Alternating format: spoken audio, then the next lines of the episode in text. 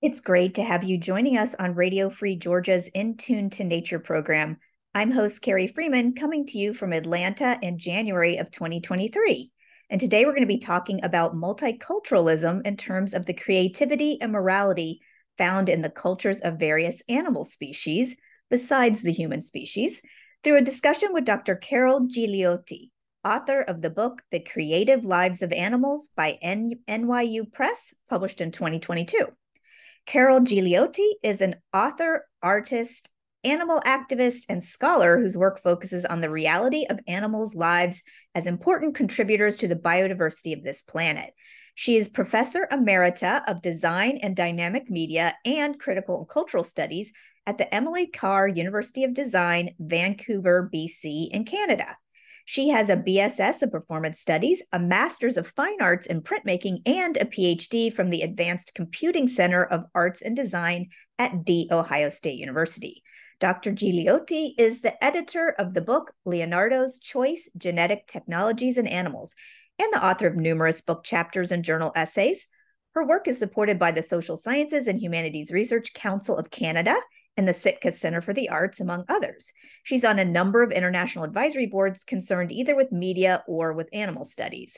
Her new book, The Creative Lives of Animals, which we will discuss today, challenges the current assumptions of creative offering of creativity, offering a more comprehensive understanding through recognizing animal creativity, cognition, consciousness, and agency.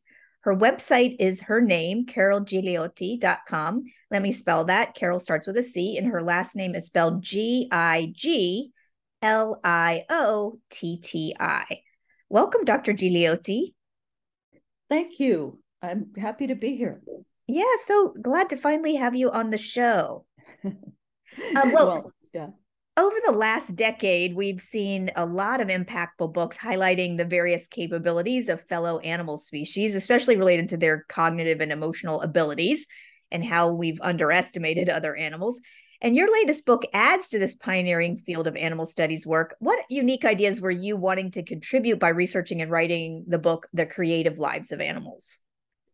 Yeah, all my creative work, writing and visual arts, has been about our relationship with animals. And um, and also relationships that cause them pain and suffering. So, mm-hmm. since the early 2000s, I, um, while I'd been writing in that sort of genre um, about genetic technologies and the animal industrial complex, I was also collecting research on animal creativity. And I, I realized at some point I really wanted to write about animals' creativity because not only did I find it fascinating, which yeah really it was was a yeah. fun book to write. But i wanted to visualize for people um, that animals are more than victims because that's a lot of how we talk about them. Um, but they're actually very powerful and essential beings who contribute as individuals to biodiversity and the flourishing of this planet. Yeah. so i thought that was an important thing to do. Right. It's another way to show respect for their capacities. Yes. To see them, um, especially when we think of creativity as something that's more human. You know? Yes. Um, yeah, yeah, so many kind of arrogant assumptions we tend to make just about our species. Um, but I would think creativity is one that is not um, uh, most people have not uh, given it to animals, maybe outside of a few um, animals that do like birds that do creative dances or something. Outside of right. that, I think right. we're just kind of um, we've been a little blind to it. Yeah, yeah, and yeah. and there's lots of research I found. Yeah. Lots.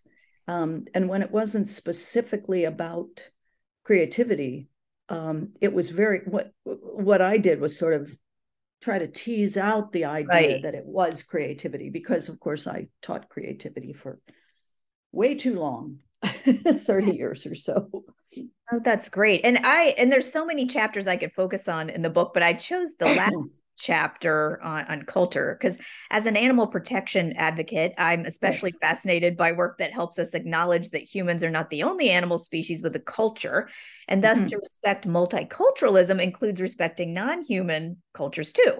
So I wanted to focus our interview today on the culture chapter in your book. And you outline a variety of scholarly definitions of the word culture. Uh, which definition of culture do you find most comprehensive and university universally applicable, and why? Um, as you said, uh, culture in animals sometimes, well, it was very con- uh, contentious when I started researching it, and then um, actually when I got to that chapter, literally while I was writing the chapter, sorry, let me just have a little drink of water. There goes my voice. I was just drinking some tea too. oh boy. Um, uh, the, the you know it, it, exactly what you said the acceptance of culture in animals was really difficult for people and scientists uh, to accept mm-hmm. and researchers. It was really, really difficult. But um, it, by the time I got to the end of that chapter, uh, it wasn't. It was really interesting. Yeah.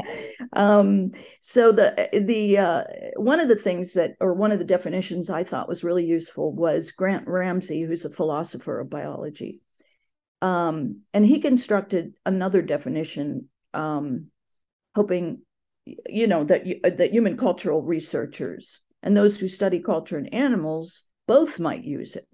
And he says, and this is a quote information transmitted between individuals and groups.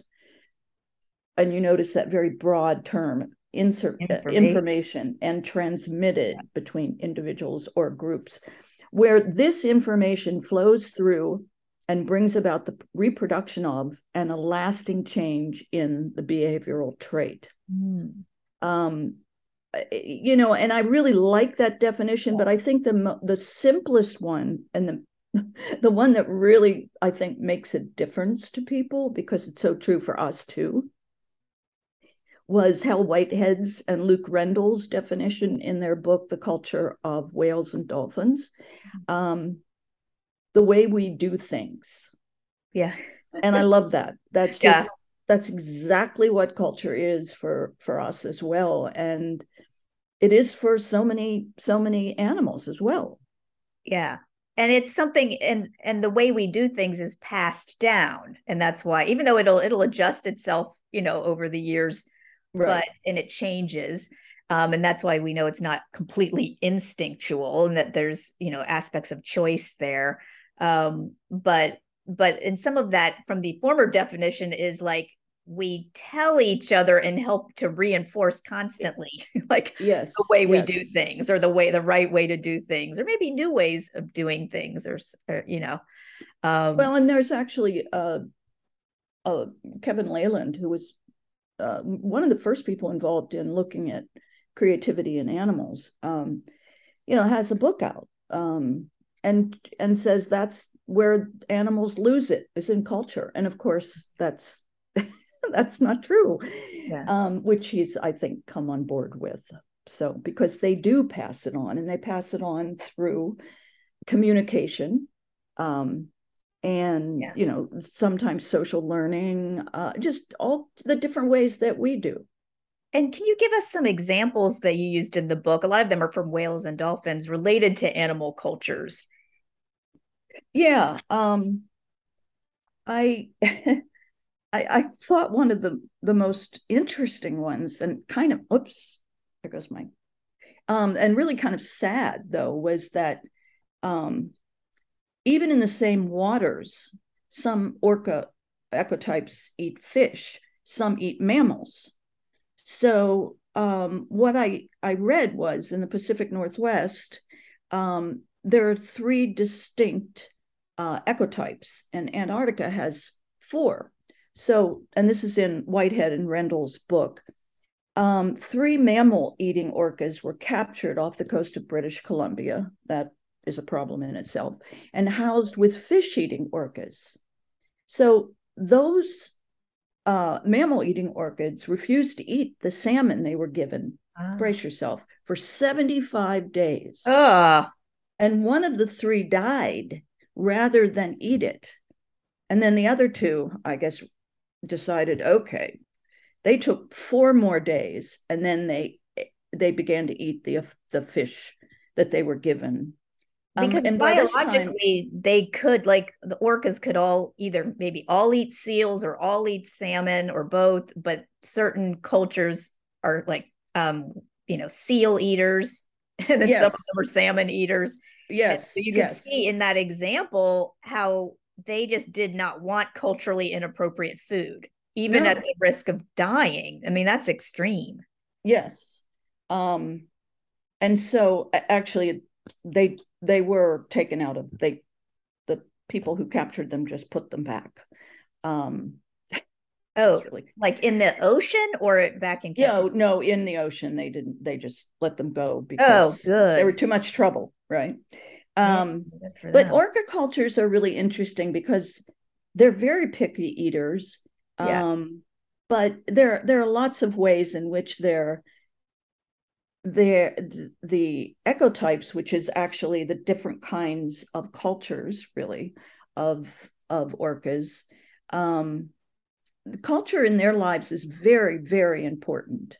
Yeah. Um, and it, it, actually, I, if I could just give you another example yeah. from not a mammal, which I think yeah, is great. also really interesting. Um, and this is from entomologist Mark Moffett, uh, whose book, uh, uh, Life with Ants, A Cast of Millions, which I, is a really fun book to read. Yeah. Um, and he says, and he's one of the top entomologists, um, it, through ancient languages, uh, ants use, you know, chemical signals.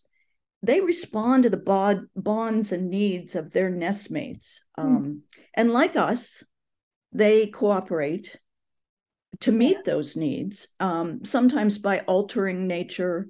They build fortresses, stockyards, highways, and nurseries. This was one of the things that just kind of blew me away when I first started doing the research yeah. early on.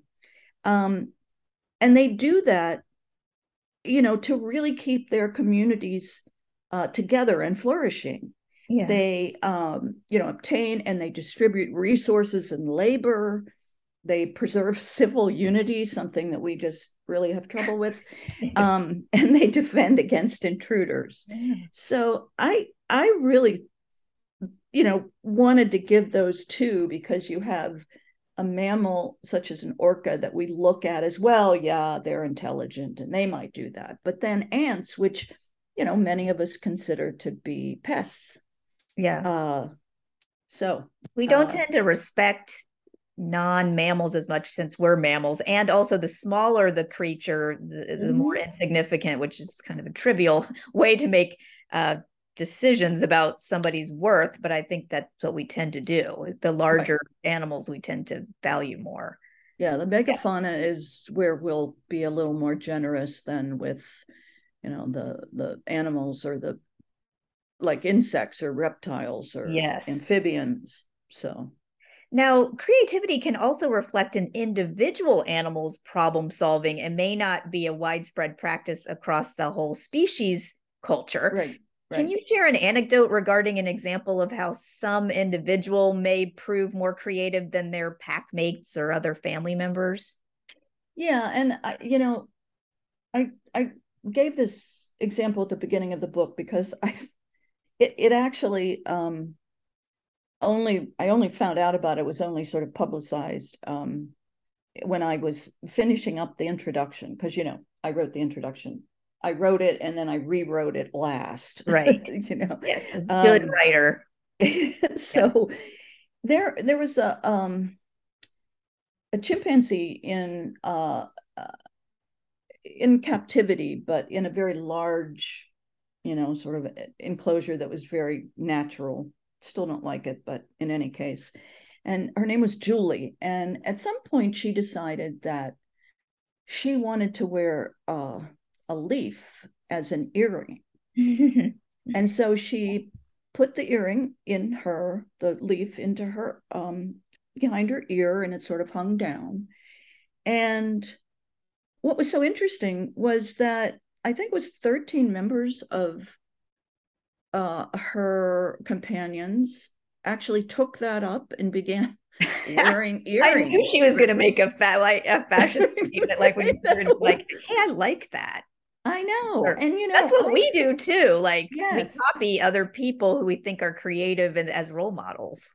And you know, I think this happens quite a bit with animals, yeah. and we just don't notice it because we're so oblivious.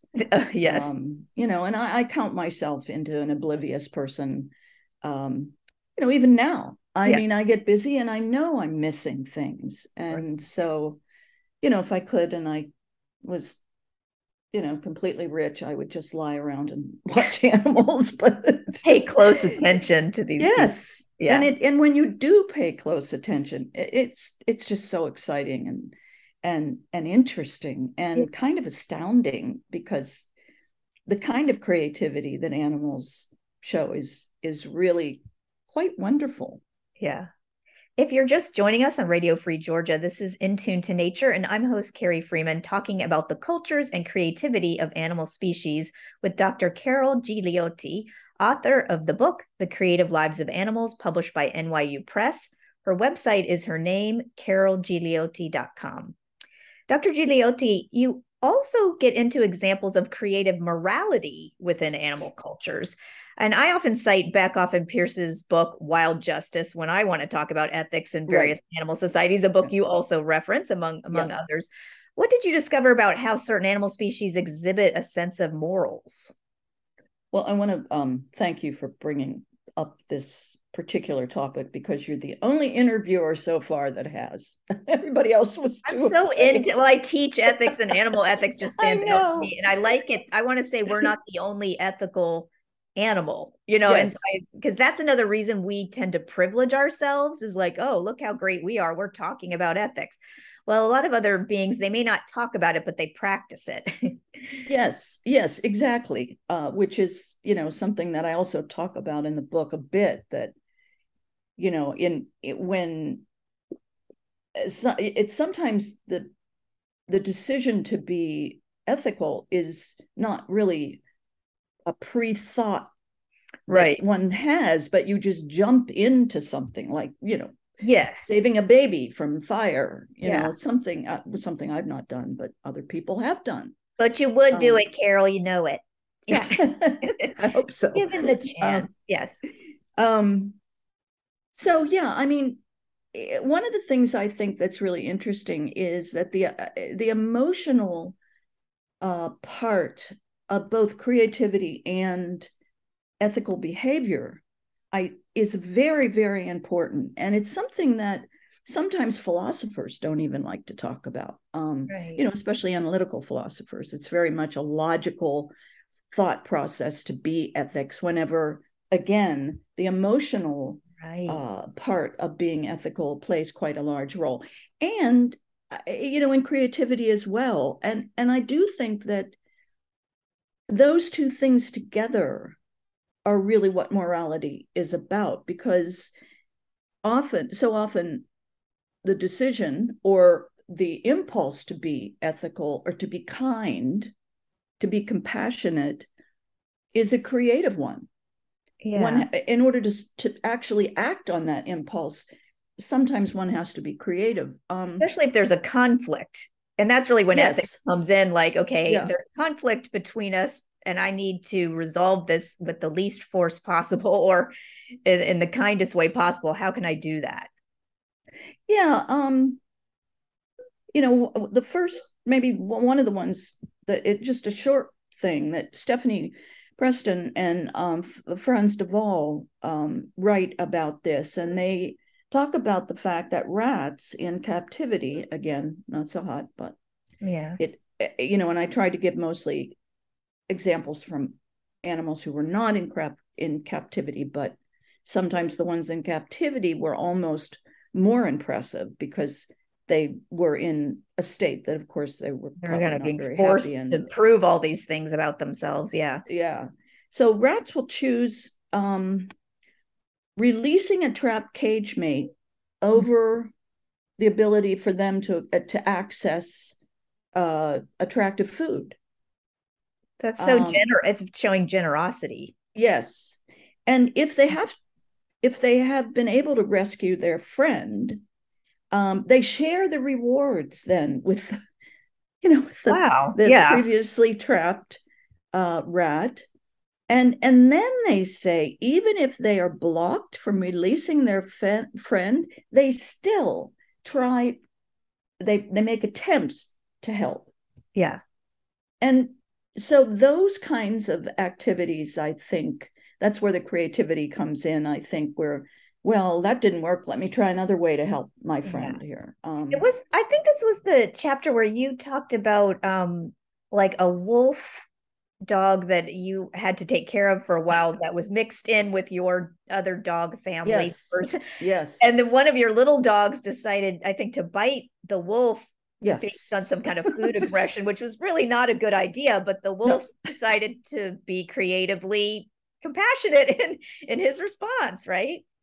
Yeah, I mean he uh, he was uh, quite a large wolf, and Sophie, my crazy part uh, uh, golden retriever, um, it, it, was not the first time she had bit somebody or another animal. So you know, but she just marched right over there and bit Thunder in his haunch and drew blood. Oh gosh. I know. And like I say in the book, it was the only time I ever saw thunder you know sort of morph into this wool of fa- wolf of fable he turned around and he rah, you know and oh that must have been everybody yeah pretty scary because yeah I mean, he could have killed your other dog if he wanted to if he chose yes, to. Absolutely. But then he stopped. chose not to. And that was it. He was telling her go away. So she she left and i was like oh my goodness. Thank goodness. So then I, I turned around and literally she came right back over and tried to bite him again. and instead of, and, you know, he knew, and there had been other chances for him to to not be nice. I actually, if you wanted to, with one one or more of the you know the dogs I had, but um, with her particularly, he had always treated her with respect and kind of stayed away from her. Right. Um, but what he did was he just took his whole body and he threw it over the food. right. And problem solved. Problem you know. solved. You're not yeah. getting my food. Um, yeah. Which I, I just, I, at that point, you know, I grabbed her collar and I put her in the other room. I was like, oh, nothing ever happened other than that. But yeah. Um, and he gave was, you a chance to help resolve. I mean, both he and you got involved yeah. to resolve it in a, like yeah. using creativity in um, a a compassionate way that because that's what you learn in ethics is to like that any kind of problem should be resolved with the least force or least harm possible.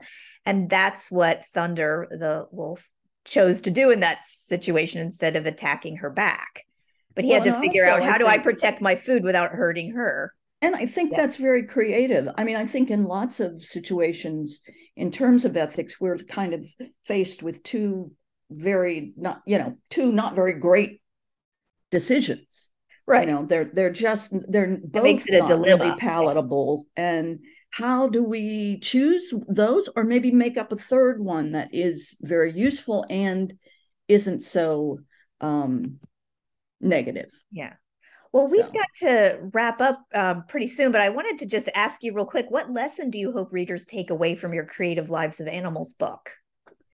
the crea- what I want people to take away, they can take away whatever they want, but what I'd like them to take away the create is the creativity of animals exists on the individual, group, species, and ecosystem level. And the loss of an individual animal is the loss of that individual's unique contribution to those interacting levels. And of course, I I really think and I say this in the epilogue, that is a really important thing to take away for um, wildlife conservation. Right. Uh, the focus on the individual and not just yes. the group as if every member is interchangeable with anyone because else. They're not. Yeah. Yeah. Right.